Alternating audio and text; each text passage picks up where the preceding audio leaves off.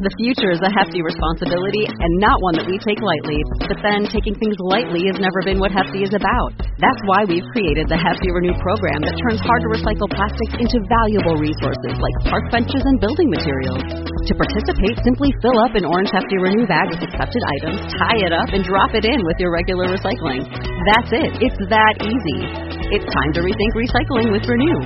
Particular valued resources may vary by geography. More info available at heftyrenew.com.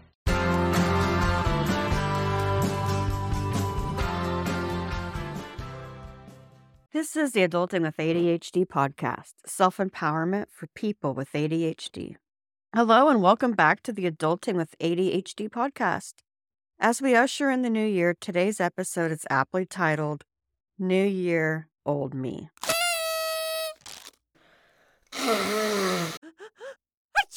I had a rough Christmas break. Not the worst. It could have been much worse. But in my immediate circle of family, we had so many illnesses resulting in so many change plans, transportation hurdles, sleep disturbances, and more. Yet miraculously, we were all safe and together in the end. But it led me to completely rethink my first episode coming into the new year. This is all I can think about, just how spectacularly everything fell apart. So, yeah, the ADHD struggle can intensify, especially around the new year, a time culturally synonymous with transformation and new beginnings. Yet, for many of us, it's not about becoming a new person at all, but rather navigating the world as we are and with all of our unique challenges and strengths.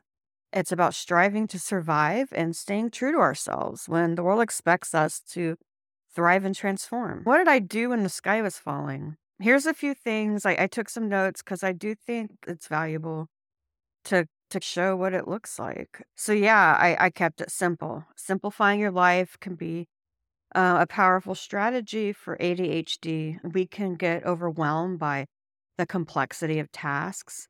And as much as I like getting into the spirit and, you know, making food and crafts and having fun, I only enjoy it if it's low stakes enough that if it doesn't follow through, it's okay. and so that's where I come at everything from. Um, unless, of course, it's like really important parental stuff or job stuff, you know, that kind of stuff.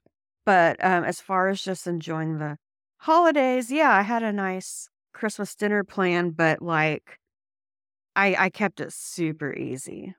Like lasagna, salad, bread. That way, no matter what happens, you can you can get as fancy or as easy as you want. I, I like having that kind of flexibility. Another thing I did was ask for help.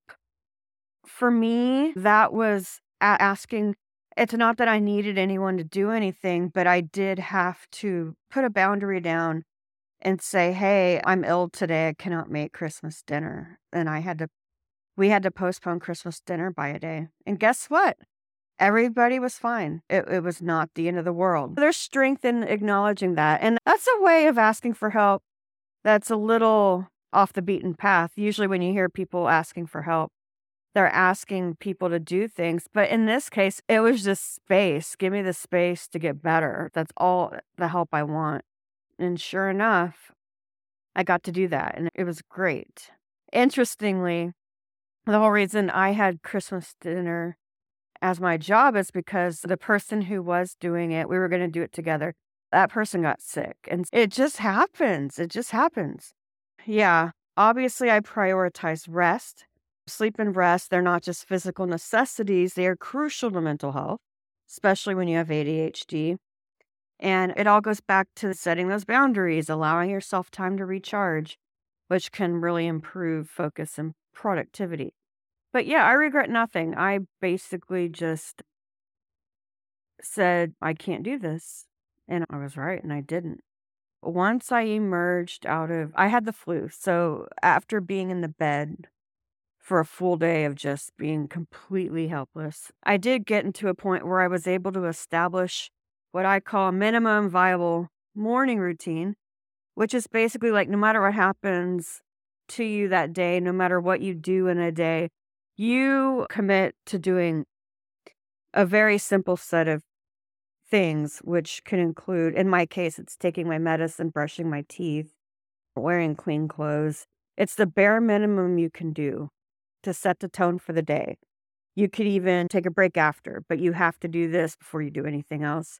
I find that to be helpful, giving myself just like a minimum baseline. And I know that's not always going to work. If you're in a really deep funk, you may not be able to snap out of it and do these things, but it helps me to have that as a baseline goal. As we wrap up this episode, remember it's okay to be the old you in the new year. Embracing and understanding your ADHD can lead to a more authentic and fulfilling life. It's not about changing who you are, but learning to navigate life with the tools and strategies that work best for you. And so now over to you. I would love to hear how you manage your ADHD during these times of societal pressure, like the new year. Share your stories and tips at contact at adultingwithadhd.com. Let me know how spectacularly your break um, fell apart. And um, if you find value in our discussions, please leave a review on Apple Podcasts or Spotify. And that's it for today. I'm keeping it short. Like I mentioned, I'm sick, but I did want to hop on and say hi and do an episode. And until next time, happy adult. It's lunchtime at Tim Hortons, and we're serving up a special deal just for you. Our new $5.99 lunch deal includes your choice of any lunch sandwich and a side of crunchy kettle chips. Because what's lunch without a little crunch? And the sandwich choice is all yours, like a ham and Swiss, Chipotle chicken wrap, BLT, and more, made to order just the way you like it. Tim Hortons new lunch deal. Simple, delicious, and just $5.99. Now that's a good deal. Only at your neighborhood Tim's. U.S. only. Price and participation vary. Terms apply.